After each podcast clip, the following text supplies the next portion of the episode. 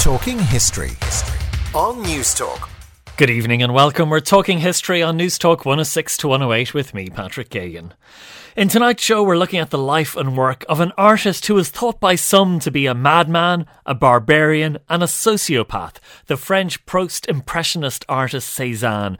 And we'll be finding out how he changed the way we see the world. We'd love you to join our discussion. Just send us a text on 53106, that costs 30 cents, or you can email us at talkinghistory at newstalk.com. Last week, we discussed how women's lives, loves, and dreams have been reshaped since 1950, the year Walt Disney's Cinderella came out, and we also found out about how an impoverished idealistic youth from the provinces of Tsarist Russia was transformed into the cunning and fearsome outlaw Stalin, and more besides last week in our monthly book show. And if you want to listen back to this or any of our older shows, just go to our website newstalk.com or wherever you download your podcasts. Tonight's debate is on Paul Cézanne. Born in France in 1839, Cézanne has been described as a painter tormented by self doubt who always remained an outsider in society as well as the art world. Cézanne believed that to paint from nature is not to copy an object, it is to represent its sensations. But although he was not always accepted in his own lifetime, he is now viewed as a cultural icon and a visionary. Ernest Hemingway claimed that Cezanne's art influenced his writing style and his use of short, simple sentences, and in the 20th century, Cezanne shaped many artists, including Pablo Picasso and Henri Matisse, who called him the father of us all. Cezanne died of pneumonia in 1906, and in tonight's show, we want to look at his work and his remarkable legacy. And to help me do this, I'm delighted to welcome our panel of experts. Dr. Jorella Andrews is Reader and Director of Research in the Department of Visual Cultures at Goldsmiths, University of London, and is the author of This is Cézanne. Dr. Fabienne Ruppen is an expert on 19th century French art whose PhD was on Cézanne and whose books include Reconstructing Cézanne, Sequence and Process in Paul Cézanne's works on paper, as well as The Hidden Cézanne from Sketchbook to Canvas. Mark O'Kelly is the head of painting at the National College of Art and Design, NCAD, and is also a member of the Arts Council. Well, you're all very welcome, and later in the show, I'll be talking to Sarah Herring, Associate Curator at the National Gallery in London and the author of the book, The 19th Century French Paintings. But, Mark, we might begin with you. And first to say welcome back, because in the last 18 months, we have only had two people in the studio live with us, and uh, you are one of them. And in fact, uh, this is your second time back because we had you in the studio in July for our show on Rembrandt last year when we thought that things were coming back to normal and that it wouldn't be long before uh, we'd have normal full pan- panels in studio. And now, a year on, uh, here you are again for Cezanne, but a very different artist and perhaps a, a more difficult artist to discuss. And uh, I know that today is Father's Day, and your daughter uh, made you a beautiful Cezanne uh, card for uh, the day. And unfortunately, because it's radio, it's a tougher. Uh, it's it's tougher to describe an artist. If this was a composer, we'd be starting with a piece of music. We'd have pieces of music going to the ad break. For someone like Cezanne, who's a, a difficult one to describe, how would you capture him for our listeners? Great, it's great to be back. Thanks, Patrick. And yeah, it's an interesting artist to talk about this year as opposed to, I suppose, uh, compared to Rembrandt last year. Rembrandt were all the shadows and maybe coming into the light and thinking again about landscape and and the countryside and and a, a more a greater awareness the environment around us. Probably, maybe Cezanne is right for this moment in some way. Um, Interesting about Cezanne as well, this difficulty of speaking about Cezanne, because Cezanne also uh, takes a position in which he feels that theory should follow painting. Theor- work should come first and theorizing can come later. So that's, a, I think, a very important principle in Cezanne, that he directs people back to nature all the time. Nature being um, an enigmatic, if you like, um, thing that he's pursuing really through his study and observation of the, the, la- the landscape. A painting which I think uh, really is a very good example of the achievement of Cezanne is the painting Mont Saint Victoire um, uh, uh, um, with the viaduct of the uh, the Marseille Aix uh, river line in the in the uh, the Arc the the the Arc Valley. And this painting um, is from Matisse's mature period, and I think uh, it's beyond impressionism, and really is the kind of the beginning of the way in which he works which uh, takes greater emphasis away from the momentary effects of light and shadow and really begins to conceive of the pictorial plane as a series of kind of impulses which can be corrected, alternated, and um, if you like, kind of embody and compress time in the work. So I think this is an interesting painting. And I, in fact, the, the, the, the composition itself um, resembles a grid. It's almost bisected, almost in the centre by the viaduct. And a tree at the centre of the composition produces an interesting, almost Mondrian like intersection at this moment. So in this painting, we also can see how, in many ways, not only does it refer to maybe, I suppose, uh, land, landscape painting after Nicolas Poussin in the 17th century, but it also points forward much more to things that, that happen after Cézanne's death uh, uh, in terms of um, cubism and later on, I suppose, non objective abstraction also as well. Yeah, I've Googled the painting and I have the picture here, and listeners, whether listening live or, or on the podcast, will be able to, to search for it as well. Okay, I'm looking at it, our listeners will be looking at it. What is so special about this painting and what what makes Cezanne transformational as an artist? I've read that he's a visionary. I've read the way he influenced Hemingway. I've read that people like Picasso and Matisse uh, claim such a debt and that he, he changed the art world. But I'm looking at this and it seems beautiful. There's the viaduct, there's the river valley, there's the trees. But what makes it transformational? in Cezanne's work, the the the the, the overall or the universal um, uh, assemblage of the painting in its total form across the surface is what makes it unique. It isn't uh, topographically or idiomatically um, necessarily faithful to uh, uh like a photographic reading of the work. What Cezanne does in this work is he reconstructs, he constructs, he reconstructs um, nature um, after observation, and um, the work itself, what it does is it represents a shift away from a mimetic understanding of the space in front of us and something else which is more haptic, in which, if you like, the viewer actively contributes in terms of uh, prolonged retinal obs- observation and absorption in the piece. The piece begins to open up in front of uh, the viewer. Um, some uh, the philosopher Heidegger writes about this in terms of the theory of something which he calls the Riss, R E I S S, or the stroke. And what Heidegger talks about here is the Riss or the stroke, referring to a gulf that is opened up, uh, but also within this stroke, uh, it holds together the opposite edges of it.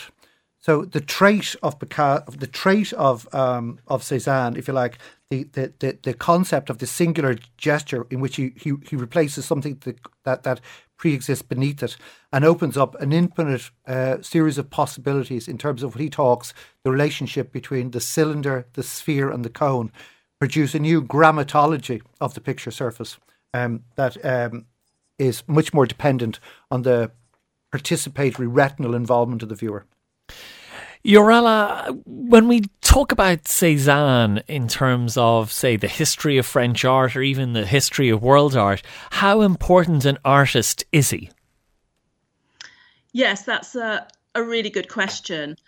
I think a lot of it depends on how we're thinking about art and art history in the kinds of histories of modernity that have come to the surface. I think he is an incredibly important artist for many of the reasons that Mark has already identified. And that's something I think that I'd very much like to pick up on. I think what's really important about Cezanne isn't just the kinds of mark making, the kinds of images that he produced. I think he wasn't so much a model for other artists on the basis of what his paintings necessarily looked like or in terms of their subject matter, but very much for the way in which they were taking his viewers on this extraordinary visual adventure, this visual challenge, where they were really having to almost have a sense of their own modes of seeing being undone,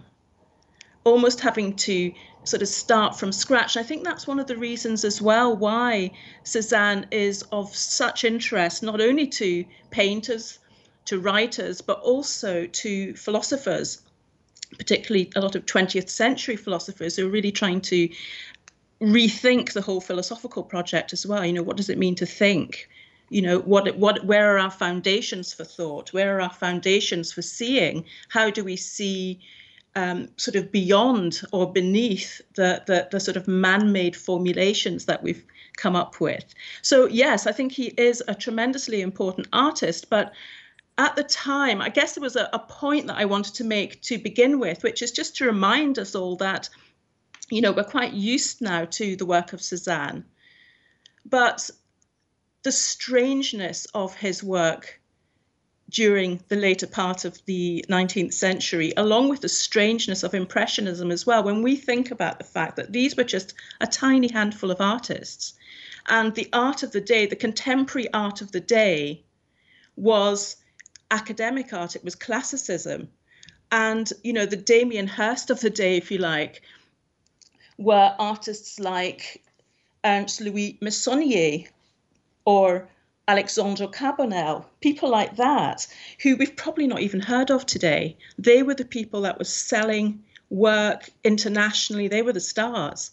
So, yes, it's very much a, a sort of 20th century story, really, which really positions Cézanne in this really important place. And Jorella, sometimes when we do a show on a on an artist or a composer, we don't really talk about their life. We just talk about the work because sometimes the the life of the artist or the composer isn't particularly interesting. But we could actually do the entire show just talking about Cezanne the person because it is such a, a fascinating life in itself. Uh, school friends with Emile Zola, you know, suffering from self doubt, never really, or certainly taking a long time to be accepted. Uh, suffering a lot of rejection and being seen as an outsider and being seen as difficult and seen as mad by some and and a sociopath that that it, it, it certainly wasn't a straightforward simple life no it wasn't i mean i have to say that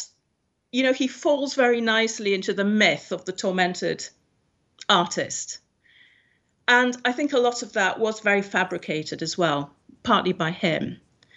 So, yes, I think he genuinely did suffer from a lot of self doubt. He had uh, real kind of ambitions, I think, in terms of what he wanted to achieve.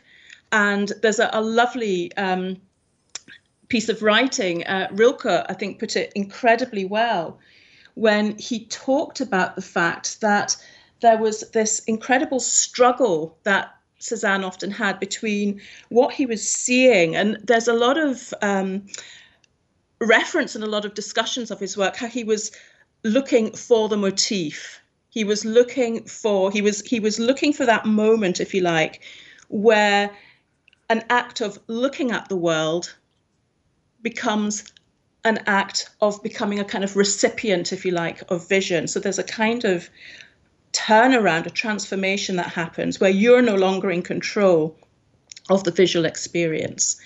And there's something about that that I think really informed the difficulties that he was dealing with.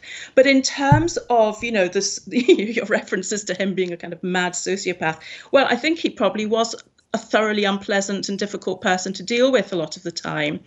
And I think some of that was fabricated by him. Um, I think some of that, he, he really wanted to make his mark, and that was one of the ways in which he tried to do that. But on the other side, actually, he didn't do all that badly. You know, during the last 11 or so years of his life, he had a number of very, very important exhibitions. He was an artist who actually did obtain fame and, and recognition during his lifetime. And there were a lot of people running around, I would say, you know, sorting things out for him and writing about him, being interested in him. Um, the gallerist Vollard, who really turned things around very much. And I mean, that was a, a real kind of act of self-sacrifice in some ways although he of course saw the the kind of financial rewards in doing that too so i think there's also a sense in which it's quite easy to look at Cezanne through a particular myth. And I don't think the reality is quite that. So we perhaps might go back to the works rather than the, uh, the, the than the life. And Jorella, uh, I mentioned his influence on Ernest Hemingway. He also had an influence on on the Irish writer Samuel Beckett, and Beckett had this passion for paintings. And when he encountered Cézanne's work in London, it had this huge impact on him. And I'm reading from the Irish Times here a piece they did in 2006 where they say that Cézanne enabled him to see painting in a way that he had not before. Like it really is this incredible legacy that he had on on writers, on on other artists, on on on on poets that uh, is really quite extraordinary.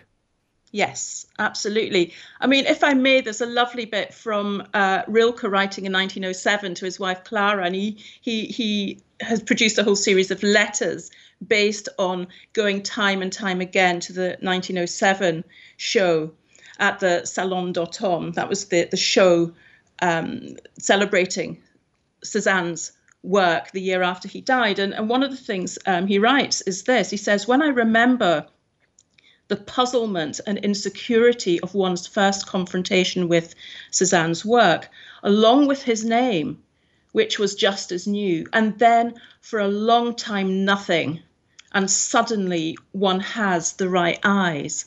So it's that real sense of, you know, vision being adjusted. And for me, it's it's really fascinating thinking about these sort of first encounters with this work when it really was unfamiliar because I think we we, we forget as well that you know people didn't have the same amount of visual culture around them that we do. And I'm incredibly moved always when I look at the way in which people from that period the way that they look and think and really give paintings an extraordinary amount of time to unfold and the incredible detail with which they're able to see and notice the practice and sort of almost follow in the artist's hand steps, if that's a word, um, you know, and the, the, the vigilance and the care and the shock and the nuance that's in their vision, which I have to say puts me to shame. No, not at all. Uh, uh, Fabienne, uh, Mark there was talking about uh, uh, the, the the viaduct at, at Mont Saint Victoire, and I know you've done work on, on on those paintings. I think there was a whole series of paintings that he that he did based around uh, Mont Saint Victoire, and and you get a really interesting insight into his approach to to painting on with oils and to to his whole approach with composition. Uh, yes, exactly. So that's what I was mainly interested in in my research is to understand what he was actually doing. So there's like hundreds of books of Cézanne. So if you would go to a library, you can basically spend your whole afternoon in there trying to even get an overview of how much you would have to read in order to see what, what has already been written on that very famous artist indeed. But we still do know very little about what he was actually doing when he was in front of those motifs, when he was tackling his canvas or his uh, sheet of paper. And so I was trying to get a sense of uh, approaching him in a material way to look closely at what he was doing, what he would have in his hands, what material he was working with, and one source that can tell us a lot about this is the paper itself. So it's a paper support, as he would often tear large sheets of paper in two and then work on like a standard size that he apparently felt handy to work on. And if you look closely at those half sheets, some of them have like very characteristic torn edges. And so in some cases, it is actually possible to reunite those fragmented larger sheets and then you would get another sense of what works have been executed very closely after each other. And when you look at his creative technique and his style, how would you describe that and how original an artist would you say he was? So that depends a lot on his different mediums. He did like one third of his work in oil paint. Then there are two thirds of his work that are executed on paper. There is again about half of them, or a third maybe, in watercolor, and the other two thirds in graphite on paper. And each of those mediums obviously requires a different technique and a different approach. But what many scholars have already observed about Cézanne is that he would not really be that experimental in his choice of mediums, such as, for example, Degas, who would combine lots of different paints and um, experimented with fixative and so forth.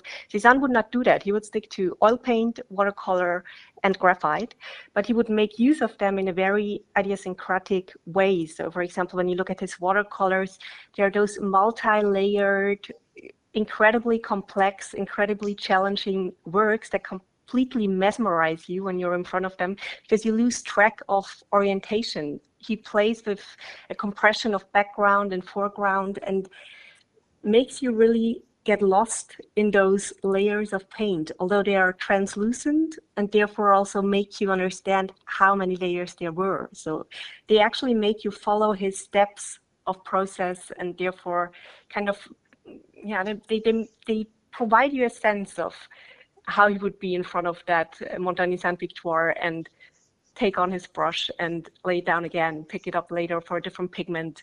And then you would also see in the different corners how he would um, attach those sheets of paper several times to um, his his easel, for example. So you would have sometimes up to 20 different pinholes, tack holes in those corners that would tell you how he would take it down, take it up again, um, approach the subject again in maybe we don't know how many minutes, hours, days later. But so those those traces of material process can actually be very telling and add like a whole other facet, maybe if you want to, um, next to those legends that we have about his yeah mythological almost existence or biography. And Mark, that's one thing about Cézanne. You you have to look at the pieces many times. You know, it requires it requires multiple views to really take it all in. That's absolutely true. Um, I suppose um, if we take the series of paintings of Mont Victoire, I think there must be uh, up to about maybe 60 paintings of these, uh, and they cover quite a span in terms of the, the period of um, of his work. And in them, we actually see the emergence of a different approach, different techniques at different points, moving from an impressionist approach to a post impressionist approach. And then finally, in the uh, late 1880s and into um, you know, uh, you know, the, the later years of the of, of that period in a painting like, um, you know, the Chateau Noir, uh, we see an increasingly dark and uh, a greater accumulated surface, and of course, the card players as well is another painting in which very very precise construction uh, allows us to understand really a painting which is really a compressed series of moments and times. And so much so that the perspectives and the orientation of the painting is very uh, discontinuous, interrupted, fragmented, broken up, um, needing to be reconstructed in terms of looking and persistent looking, and uh, and all of that activity, I think, um, really for the first time begins to put the viewer into the position, if you like, that the subject shifts in modern art where the viewer is required for the completion of the work. The the work has a is inconclusive, uh, unfinished, and, and very open ended in terms of the relationships between the foreground, middle grounds, and backgrounds, but also the implied moments and gestures in the hands of the card players. And this idea of the cards being played on the table. Cézanne was the first artist to kind of uh, think about a concept which which he, which he describes himself as flat depth. And in the card players, we can't help but think of the cards as they accumulate on the table being in some way analogous to the sequence of alterations and replacement of one, if you like, stroke of paint with another in what's termed uh, Cézanne's constructive stroke. If you like, Cézanne allows us a competing uh, focus of interest on the picture surface, this kind of flat depth. And this is really the achievement that happens over the time, a much more concentrated uh, form of looking. For the French philosopher Jacques Derrida, uh, in his 1978 book called The Truth in Painting, the title is taken uh, from um, from a quote by Cézanne when he writes to uh, Emile Bernard. In this quote, uh, Cézanne says to Emile uh, Bernard, "I owe you the truth in painting, and I will tell it to you." And for the first chapter of that book, uh, which is called Passé Partout by Jacques Derrida, he uses this quote. He examines very carefully what is meant or what is implied by this idea of the truth in painting, and then this idea of the telling it to you. Um, and just in summary, what, what, Derrida begins to conclude is that uh, is that uh, he makes an analogy between Cézanne's painting and, if you like, the act of active speaking. So, this kind of painting, the verb to paint, and painting being a kind of performance, is really the consideration that Jacques Derrida brings to what is distinct and unique in the work of, of Cézanne. And in that performativeness, I suppose, we understand the modern truth of painting, which is to do with this flat depth and this providing a field in which uh, the painter um, begins to perform painting like an act of speech. And so, in contemplation of Cézanne's work, whether it is the, if you like, the universal geometry, the almost quantum science that's implied by the endlessly suspended and almost toppling, if you like, apples and oranges and bowls and tables and cloths, or whether it is in fact the landscape acts. In all instances, something is happening here in which which is deconstructive. Um, and so I think this idea of the construct and the deconstructive is what I would understand by the achievement of Cézanne in terms of the neo impressionistic. Very good. Well, we're going to take a quick break now. But when we come back, I'll be talking to Sarah Herring of the National Gallery in London about uh, Cézanne, his impact, and especially the French post Impressionists. So stay with us here on News Talk. Talking history. history on Newstalk. Well, welcome back to Talking History as we look at the life and work of the artist Cézanne. And I'm delighted to be joined on the phone by Sarah Herring, Associate Curator at the National Gallery in London. And she's the author of the 19th Century French Paintings. Uh, Sarah, you're very welcome. Thank you. Can I begin by asking you about how significant an artist is Cézanne in the history of French art? How would you place his contribution? Um, well, Cézanne was a very important artist and very influential on modern art, um, the development of modern art in the 20th century. And it was for a number of reasons.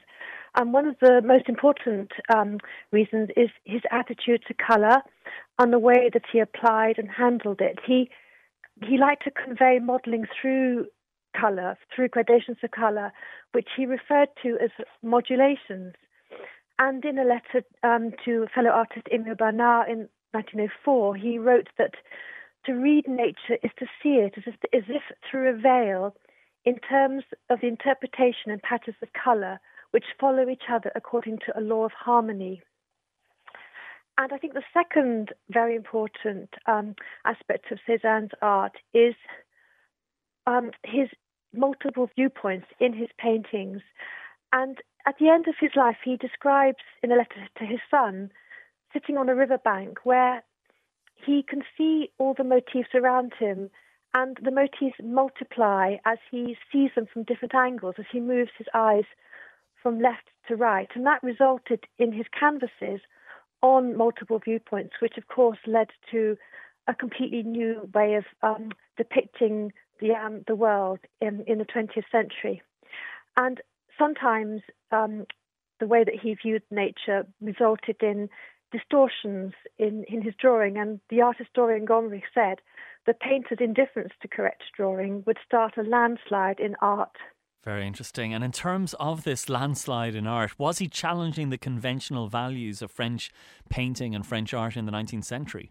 Um, to some extent, he was. Um, I think he was very much an independent. Um, didn't have um, any time for academic training. I mean, he, did attend some life drawing classes, but he was very much anti-establishment.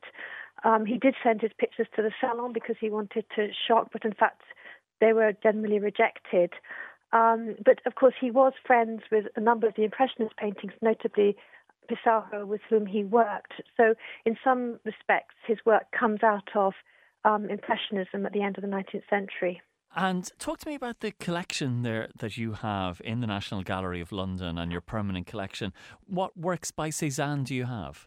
We have a good range of paintings that actually range from some of his earliest works, painted in the 1860s, such as um, the painter's father, Louis Auguste Cézanne, which paint, was painted in about 1865, which is um, a portrait of his father, which was formed part of a decorative scheme at um, his manor house at Jas de Bouffan. Um, we also have um, the stove in the studio, which also painted in around 1865. Um, there's a self-portrait that he painted when he was about 40 years old, and then we have some of the later landscapes um, from the 80s and the 90s, and and of course um, the collection culminates in Les Grandes Baigneuses, which was painted in around 1894 to 1905, which was one of the three great paintings on the theme of bathers. And do you have a favourite piece amongst that collection? Yes, um, in fact, one of my, my, well, my favourite piece is actually the, one of the earliest works for Stove in the Studio, which um, evokes the hardships of an artist's life, um, which was a not uncommon theme in 19th century Paris, and it, it really, to me, it really is a, um, an evocation of the precarious life. It's a very small painting. It's painted in a very in, in dark paint, which is typical of his technique at the time. Um, there's a propped up canvas against the wall, and in front of it there's a stove, and there's a pile of cold ash under the stove, um, and there's a there's a cooking pot on the top. So it's like the kind of the life of an artist where they they cook and they live and they paint all in the same in the same studio. But what's also interesting about this painting that it was owned by his um, former friend, his childhood friend, the novelist Emile Zola, and Zola um, famously um, depicted um, an artist partly based on Cézanne, Claude Lantier, in his novel L'Oeuvre, or his masterpiece, which was painted in 1886. And for a long time, it was thought that that novel actually um, precipitated a breakup in their friendship. But um, recently, a letter has been found from Cézanne to Zola, um, dating from November 1887, which refutes that.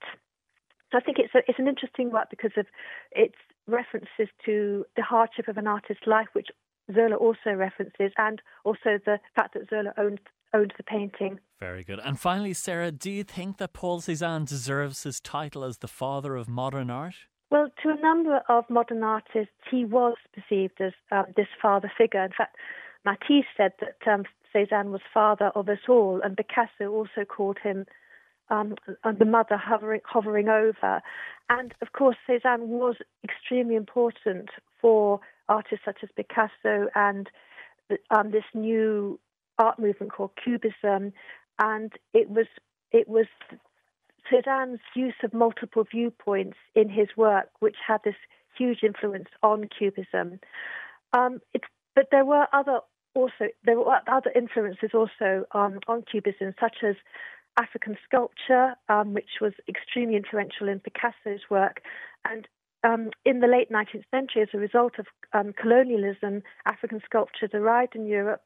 In Paris, they were displayed in the Musée d'Ethnographie du Trocadero in Paris. Um, they weren't considered as artworks in their own right, but their abstraction of, of the human figure was also very important. So I think Cézanne was uh, um, he was one of a number of factors at this time. Very good. Well, Sarah, it's been an absolute pleasure talking to you tonight. Uh, Sarah Herring. Thank you very much. Oh, thank you so much, Sarah. Uh, Sarah Herring, Associate Curator at the National Gallery in London, and a wonderful collection there uh, by all accounts. Sarah, thanks so much. Thank you very much. Thank we, you. It's been a pleasure. We'll be back with more on the life and work of Cézanne right after this break. Talking History history. on Newstalk. Well, welcome back to Talking History. Uh, before the break, there, I was talking to Sarah Herring of the National Gallery in London, and now I'm rejoined by my panellists, Dr. Jorella Andrews from uh, Goldsmiths University of London, Dr. Fabienne Ruppen, uh, an expert on 19th century French art, Mark O'Kelly from NCAD, and also delighted to be joined by Samantha Friedman, Associate Curator in the Department of Drawings and Prints at MoMA, the Museum of Modern Art in New York, and one of the organising curators of the wonderful exhibition Cézanne Drawing going. Um, Jorella, can we go back to some of the aspects of, of, of Cézanne's character and his life? It seems that he, because he was never really accepted, you know, your work, This is Cézanne, shows how he withdrew from Paris, seemed to withdraw from it. Why was there such a difficulty accepting his work? Well, one of the difficulties, I think, was because of its its novelty. But if you don't mind, I'd love to almost turn your question on its head, if that's okay. Because one of the things that I, I do find so remarkable, and it was very funny trying to write about him and trying to kind of track his constant um, shifts from, you know, Paris, the center of the art world, to Aix-en-Provence and that incredible relationship he had with the land. And I think something about his perhaps his retreat, his constant sort of retreat back.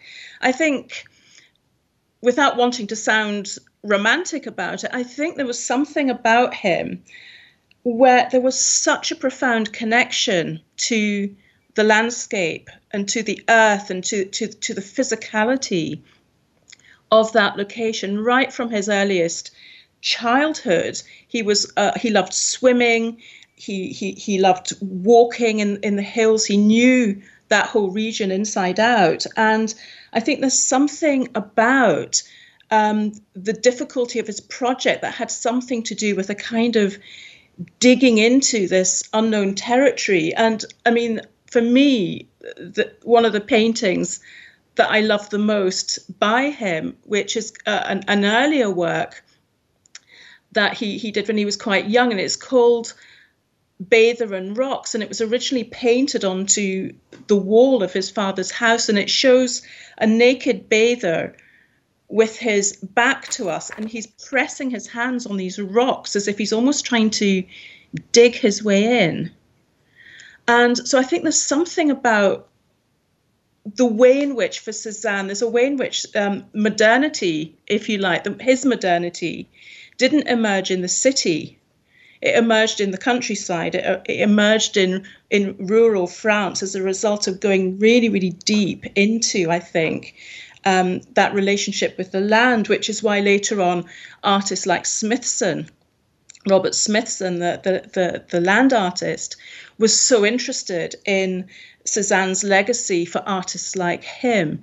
So I know I didn't quite answer your question about his diff- about why you know why things didn't really take off for him, but I, I I think it was something to do with his quest and how he was constantly being pulled away from Paris to this landscape, this earth, this place that had this real call in his life. And I think there's something really apt about that and really interesting about that for us today, I think. No, it's a fascinating answer. So, although he, he claimed that Paris had defeated him, it's possible that he was just as happy to escape from Paris and that there was some some inexorable pull from the countryside. I think so. I think um, it's certainly the case that his work did start taking off once he he made a much more sort of definitive break. He did keep going back to Paris, but from about 1880, he was much more consistently located in um, the Aix region, where he was doing a lot of work outdoors. Um, either in the grounds of the Jas de Bouffan, the, the, the country house belonging to his father, or as we heard earlier, you know, literally living out in in the hills where he rented in his later years little cottages. He, he, he rented a room in the Chateau um, Noir, and he, he he basically embedded himself there, and must have must have really come across as being quite an oddity there as well. He was an he was seen as a real odd bod in um, in Aix as well. You know, I don't think he really fitted in anywhere very easily. Mark, it's interesting there. Jorella mentioned one of the, the pictures of bathers, and that's a theme that he went back on again and again. And there were no dry robes in, in, in sight in those paintings, and some of them were quite you know, strange and the imagery was quite difficult and I think shocked quite a few people. Yeah, they're extraordinary series of works. Again, persistent theme, and, and these are studio painters. Early on in Cezanne's career, he makes a distinction. Uh, he says, "Oh, the best paintings are to be painted outdoors, although it takes them a number of years to actually start doing that with Camille Pissarro. But the Bader's paintings are studio paintings, and they're classics in a way of the genre. They set up a, the thing that I suppose that leads to paintings like Le Demoiselle d'Avignon, and even further, you could say this leads to the work of Jackson Pollock as well, where form itself, the geometry and the physiognomy of figures really have to give way to a more universal vision in which they correspond to the geometry of the painting surface, and they're in correspondence with the rather phallic trees and and and and every aspect of the painting begins to take on a, a, an almost psychic or kind of, if you like, dreamlike or quite surreal aspect. And it was interesting to hear Jorella there speaking about the connection maybe to somebody like uh, Robert Smithson. I think that's really interesting. We can connect Robert Smithson's work as well to the writer J.G. Ballard. And J.G. Ballard, in, in, fact, also made a series of, of uh, books which were set in the south of France, most notably uh, uh something like Super-Cannes, course, this all happens in the 1970s and 1980s and, and, and sorry, 1990s and much later. But the fact of the matter is, there's also a kind of surrealism in the bathers and the kind of surrealism in the late vision, kind of macabre uh, uh, vision of Cezanne, very exemplified in, in, sort of tiered scold paintings he's make as well. And in the Bathers as well is a rather strange kind of uh, dream, if you like, I suppose, of a kind of utopian modernism, a kind of a perfecting of man and nature. And actually, the, the American British artist R.B. Kitaj, for instance, in his own work, uh, uh, which considered deeply the uh, legacy of modernity, uh, especially with, with, regard to uh, the effects of the Holocaust, often wrote about the difficulty of remaking, if you like, modernism, remaking Cezanne's Bathers after the Holocaust, because of course, I think what the what the Bathers really aspired to was really a kind of an epic vision, if you like, of a kind of a of a universal, uh, if you like, kind of if you like, uh, harmony or integration of uh, of the figures in the landscape. And I think, as Jorella said there, I think they're also highly reminiscent and sentimental too of his early life and with his friends Emile uh, with his friends Emile Zola and others when they did when they swam and played amongst the rocks of of of the south of France, and I think that's really persistent in the paintings. But the paintings themselves are bizarre in the extreme um, in terms of the image and how they seek, I think, to also connect to a different kind of art history of Rubens and of and and and of, and of that kind of period. Well, I'm delighted to be joined now by Samantha Friedman, who's Associate Curator in the Department of Drawings and Prints at MoMA, the Museum of Modern Art in New York. And uh, Samantha is one of the organising creators of the new exhibition, Cezanne Drawing. And Samantha, I'm wondering how are people responding to Cezanne Drawing? What impact are the is are the works having on on on people who are now returning to to museums? Thanks so much for having me. And um, I'll say that, you know, people seem to be really excited. I think it's lucky timing that the show has opened when the museum has been able to reopen at 100% capacity and people can come together and look in person. And I think that people whose eyes have been starved for art you know, seen in person and not over, you know, the screen uh, during the last year plus, I think are really rewarded by these works, which are so subtle and so complex and really um, require close looking, which is very much our approach, um, that we looked closely at these works um, to understand them, just as Cezanne himself, of course, looked so closely over protracted periods um, at his motifs. And in terms of, I suppose, some of the works, well, maybe talk to us about some of the works and uh, what are the ones that are that are getting the best response. Well, I think um, you know the, the, exhibition has nearly 300 works, uh, over 280 drawings. Um, so there are quite a few to choose from to discuss. But I think um, you know it, there's two sides of it. There are the things that everybody, the subjects that everybody knows uh, for Cezanne, the bathers, the still lifes, the, the wonderful landscapes. But here portrayed in a way that might be different from the kind of um, dense, opaque um, the tache, the mark making in, in oil paint that people might be more used to seeing. And so people are really, I think, responding to this different materiality um, of watercolor made luminescent by the white paper showing through Cezanne's bold use of the paper's reserve um, to illuminate the composition, um, that, that what he decided to draw or paint um, was that what he decided not to draw or paint was as important as what he decided um, to apply graphite or watercolor to. Um, but I think, in addition to those very well known motifs, I think there are some subjects which are surprising for people, some works that are surprising for people um, to see Cezanne doing on paper, in particular his study sheet drawings, in which he um, condenses multiple seemingly unrelated motifs onto a single sheet. And they're facing all different directions. Sometimes it's on both sides of the sheet. And these really show the artist in the act of thinking and really underscore the idea that these drawings are really objects, dimensional objects facing different directions, um, and which Cezanne return to again and again over time in a kind of an act of accretion. And so we see a very different side um, of the artist, and I think people are responding to that too. And, and in terms of his his legacy as an artist, how we is the inf- what's the what's the significance? Is it the impact he's had on writers and other artists and other creative souls, or is it is it the works themselves? Well, I think you know Cezanne's works have been, um, you know, more ink has been spilled on them than on many others from you know contemporaries or, or near contemporaries like Rilke, um, Virginia Woolf, you know, all the way through to um, to contemporary artists working today.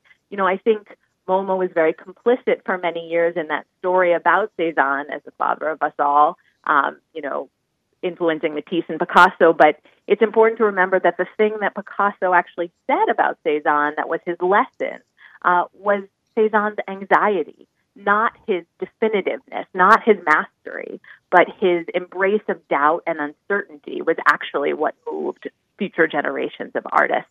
And so I think um, you know, that amazing thing that Picasso says about Cezanne is really a great message for reminding us that that kind of uh, paternalistic narrative maybe is is um, not so relevant anymore, and it's actually that kind of postmodern sense of anxiety, uh, of uncertainty, of contingency um, that makes Cezanne's impact so long-standing.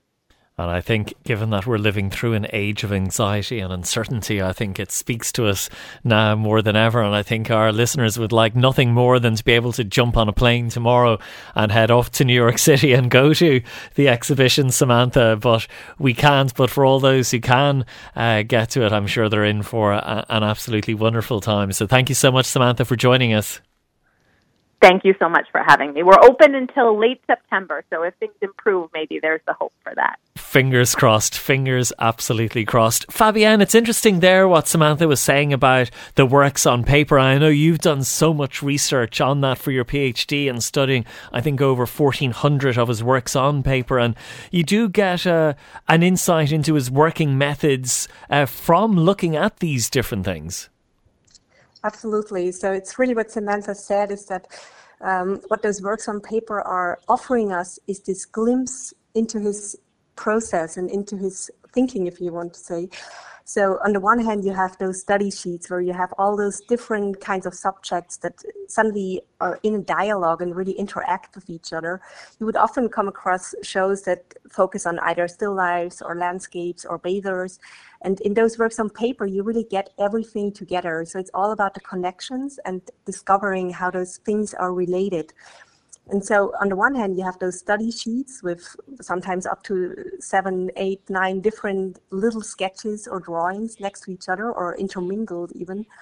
And then on the other hand, you have, as Samantha said as well, the recto verso relationship. So you would have him working on both sides of the paper.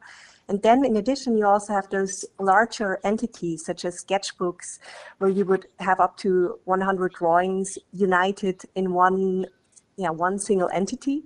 But often that is something that Jorella was actually already mentioning about his early success. So the the, um, the destiny or the, the sad tragedy tragedy about his early success was also that dealers and collectors were becoming very interested even in those sketchier works and so even around 1900 you would already come across dealers fragmenting dismantling those sketchbooks sketchbooks and selling single pages. So exhibitions such as the one at MoMA right now are really unique chances to get a better sense of how those works used to be together, united in like one larger object.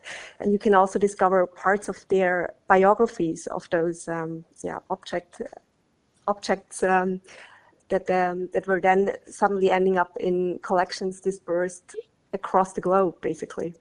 And Jorella, do you think he deserves his title or his reputation as the father of modern art? All these tributes that uh, were later paid to him by all of these great artists. Yes, I think for the reasons that we've been discussing, I, I absolutely think so because I think he seemed to. He, I, I would describe him very much as a as a catalyst to both his art and his his his courage, his guts, his determination to follow a path relentlessly. It does raise all sorts of questions about, you know, um, the, the, this whole relationship of our artists pursuing that at the cost of their nearest and dearest, and all of that. That's another issue. But I, I, I do, I do think so, and I, I do think that he is an incredibly, as I said earlier, incredibly important artist for us today, I think his influence just went across all kinds of disciplinary boundaries. Um, and I think there's still so much to to learn from him. You know, there's it's a, a wonderful archive. And I just actually wanted to take this quick opportunity to say, um, Fabienne, your exhibition reconstructing Cezanne for me was one of the most wonderful pleasurable exhibitions I've probably ever seen on on on Cezanne. It was absolutely wonderful thinking about his mastery with with paper and with the empty space and all of that. So I just wanted to say that as well. Yeah. Absolutely brilliant. Uh, and Mark, let's talk about some of the other uh, paintings, so, some of the other works. Uh, some of the dark ones again because uh, you know because like when he used knives and brought knives in like there was a kind of a violent element in in some of them absolutely yeah it's very interesting how Cezanne I suppose I even think about things like posters, you know, like the Boston Academy of Arts and the reproductions of art really in the maybe in the 80s and 90s. Cezanne becomes ubiquitous and we really understand the popularity of the landscapes. But of course, in the 1860s, early on in his work, you're right there, Patrick, he uses a palette knife. And some people have said he uses a palette knife because, in some ways, the, the kind of visceral action, the materiality of slicing and applying the paint in this rather violent instrument and slathering across the, the canvas. This was his, his, his, very early method he used. And in doing so, in some, some people have made the comment that he, in some ways he's, he's joining in with some of the activities that even pictured in these early paintings. And these are pictures, one titled Abduction. Um, they're, they're, it's quite shocking. He also painted images of orgies and and, and, and, and was very much a, if you like, a quite a quite a, an acidic and sarcastic. He made a painting uh, based upon uh, Manet's Déjeuner as well, which was slathered across the surface. And he, so very experimental. And I suppose you could say Camille Pissarro uh, calms him down in some way, brings the lighter palette, and there's a kind of a, a, a almost a, a sense of almost like an Eastern Zen-like quality to, to some of these paintings, where he looks at um, Jas de Bouffan and these sort of spaces. But there's a violence and a, and, a, and a macabre uneasiness, I think, that runs through his work. In later works, the, the image of the skull, I think in, in Jas de Bouffan in his studio there are still three skulls that remain. And again, I think I refer them to these kind of stacked skulls and, and very much aware of his own mortality. There's a kind of a there's a, there's a great darkness to a lot of the work too. Um, and, and, Mark, we're almost out of time. So, a final word on his legacy, his impact. Uh, we've been exploring probably through the whole show, but uh, someone who, who deserves repeat viewings, and there's always something different he's going to say to us. The, the, the, the, the real legacy of Cezanne, from my point of view as an educator as well as for students, uh, Cezanne uh, tells them to go and look for themselves and to begin again and not to follow other leaders, but to really uh, invent their own optic, as he calls it, and to uh, begin uh, a very personal and, and, individual grammar. And to and so the work is not so much a depiction of places or things, but very much uh, a, a, language to express really kind of an inner reconciliation with the world around us. Well, I think that's a very good message uh, uh, for us today, uh, and I think has a wider application as well. So my thanks to my brilliant panel of experts for bringing the life and work of Cezanne to our listeners in great colour tonight. Jorella Andrews, Dr. Fabienne Ruppen, Mark O'Kelly, Samantha Friedman, and Sarah Herring. That does bring us to the end of another edition of Talking History. My thanks to my producer, Susan Cahill, Peter Malloy on sound. Next week, a great show. We're bringing you the story of a castaway who found shelter among the Gaelic Irish after the failure of the Spanish Armada. We'll be investigating violence against women in the Irish Revolution and exploring the idea of Jesus as a revolutionary. So join us next week on Newstalk. We've been talking history. Good night. Talking history on Newstalk.